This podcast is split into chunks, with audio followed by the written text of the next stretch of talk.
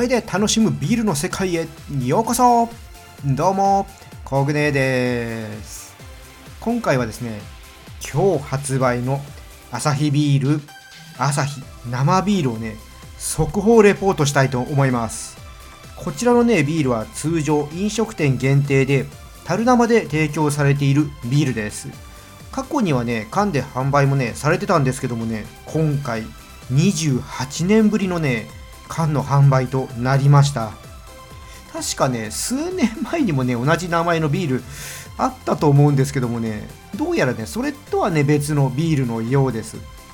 え今回ね今日の一杯スペシャルと題しましてビールの紹介とね飲んだ感想をねお伝えしていこうと思います。それではこの後ビールの紹介をしてから実際に飲んでいきます。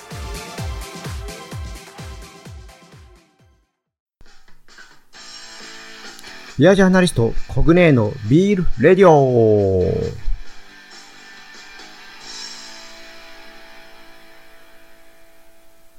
それではね、最初にアサヒ生ビールについてね、簡単に説明していこうと思います。このビールはですね、1986年に誕生しました。当時のね、アサヒビールは低迷期で、開発者が不死鳥のような復活の願いを込めて作られたビールです。アサヒ生ビールはね、通称マルエフと呼ばれているんですけども、これはね、開発記号がそのまま愛称になったものです。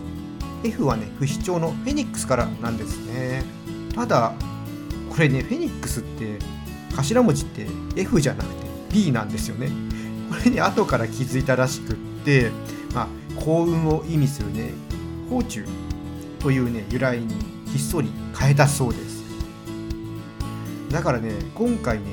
缶パッケージにフェニックスがね、これ描かれてるのは、そういったね、意味があります。コグネはねこの由来ちょっと初めて今回ねこうお届けするにあたって調べて、ね、知りました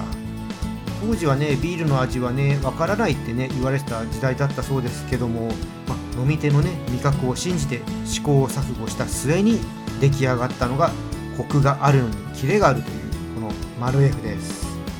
発売するとね飲み手のね心を掴んでアサヒビールのね業績を回復させたそうです。アサヒビールをね代表するビールってなったんですね。ただ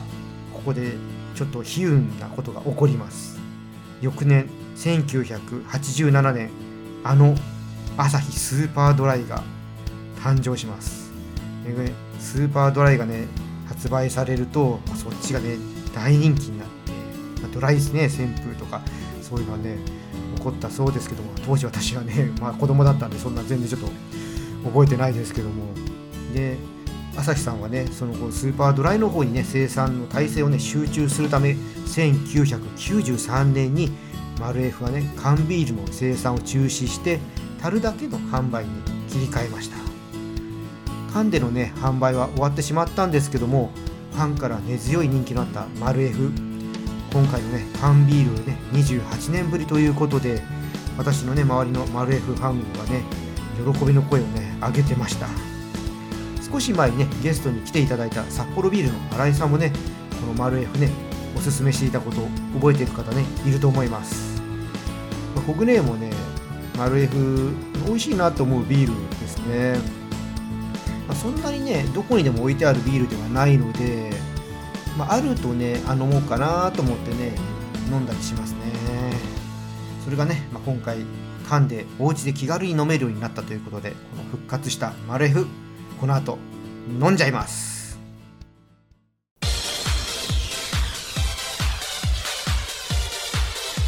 コグネーのビールレディオ。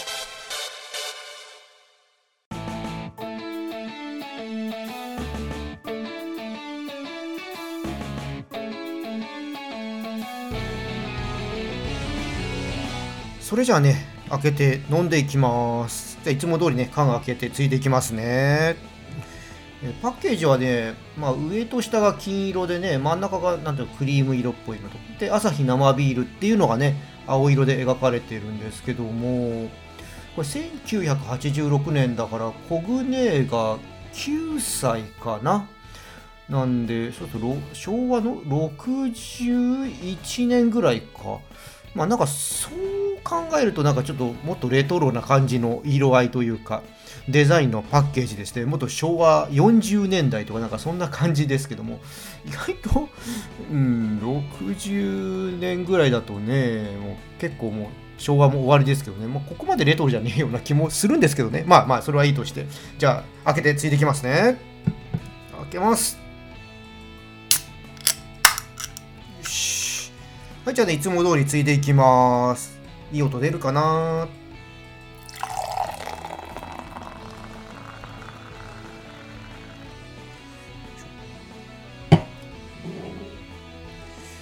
おおなんかねもうすでにホップのちょっと爽快な香りとモルトの甘い香りがもうついたところから感じられますね。まあ、色はですね、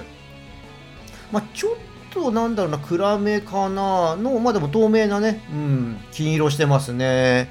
泡もね、なんとなく、まあ、ほぼ白なんだけど、なんとなくどっかね、黄色っぽさもなんか感じられるような、うん、泡ですね。まあ、結構泡持ちは良さそうですね。ちょっと香りね、変えていきますね。うん、ほんとね、すごく大手のビールらしい爽快なね、ホップの香りですね。うんうん。じゃあもうちょっと飲んでいきます。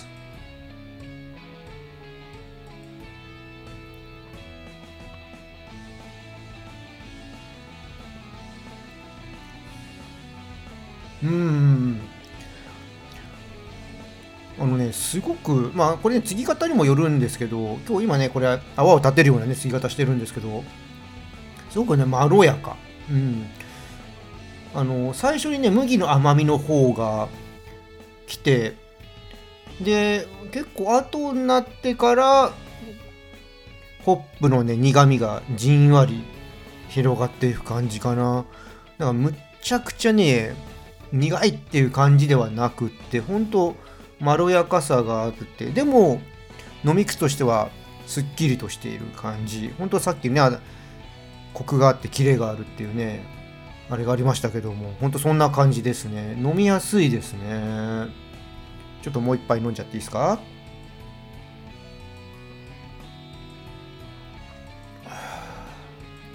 うん。いいですね。このモルトの甘みをちょっとね下支えるような感じでね苦みがじわーっとくる感じ。うん。なんだろうね昭和のビールって言っていいのかな？あでもねやっぱ今には今のトレンドとはまたちょっと、ね、違うんだろうなっていう感じの味わいうんいやー美味しいですで、アルコールがね、確かね、ちょっとこれ低めだったんですよね。確かいくつだっけな？えーと、アルコール4.5%、ちょっと低いんですよね。だすごくそういったとこでも飲み口には軽さもあるのかなといった感じはありますね。うん。これね、丸 F。普段ね、外飲みじゃないと飲めないビールですからねちょっとマルエフお好きな方はねこれが家でじっくり楽しめるっていうのはね嬉しいんじゃないでしょうかねうんいいですね。美味しい。いや幸せですね。是非ね皆さんもね飲んでみてください。で飲んだらねまたいつも通りコメントとかねいただけると嬉しいんでねよろしくお願いします。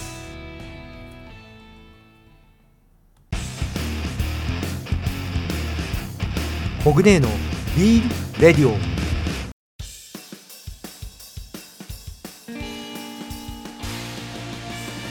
ビアジャーナリストコグネのビールレディオ。今回はいかがだったでしょうか？いやねなんかねイメージよりすごくまろやかで飲みやすくってまあ、どことなく水っぽいというか あのすごい薄いっていうんじゃないですよ。なんか水のように飲めるっていう感じでまあ、これはね350だともうジュースですねっていうよりは本当ミネラルウォーターですねっていう人いるんじゃないかなと思って。なんかコグネもこれだったらなんか350じゃないな。500で3缶ぐらい飲んじゃうかもしれないですね。飲みすぎちゃうビールですね。飲みやすい。ほんと。うん。いいですね。なんかね気づいてたら飲んじゃってるビールっていうのがねコグレーの中でうまいビールだと思うんですよね。うん。マルエフはねそんなビールだなって思いました。でこちらのビールですねスーパーやコンビニ酒屋さんでね購入できると思います。一応ねプレスリリースとか缶の方にはね限定醸造っていうね表記がないのでしばらくは販売されるのかなと思います、まあ、焦らなくても購入できると思うんですけど、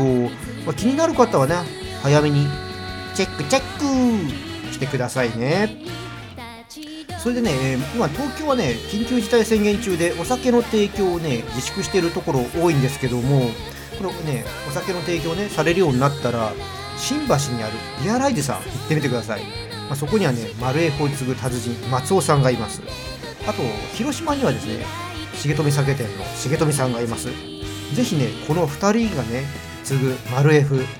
楽しんでね、ください。1回はね、飲んでおいた方がね、いいあの次の達人たちです。はい。あの缶で飲むのとね、また一味違ったね、マルエフ楽しめると思います。はい、でね、国連のね、このチャンネルではね、あのこんなビール飲んでね、感想言ってみてっていうのがありましたらね、コメントとかレターでリクエストください。まあ、可能な限りですけどね、対応したいと思います。はい、じゃあね、この辺りで締めさせていただきます。ちょっとその前に一杯飲んでいいですか？ああやっぱうまいうんはいじゃあいきますはいこのチャンネルでは皆様からの感想や質問をお待ちしていますよろしければコメントやレターいただければと思います。また今日の配信が良かったらぜひいいねとフォローの方をよろしくお願いします。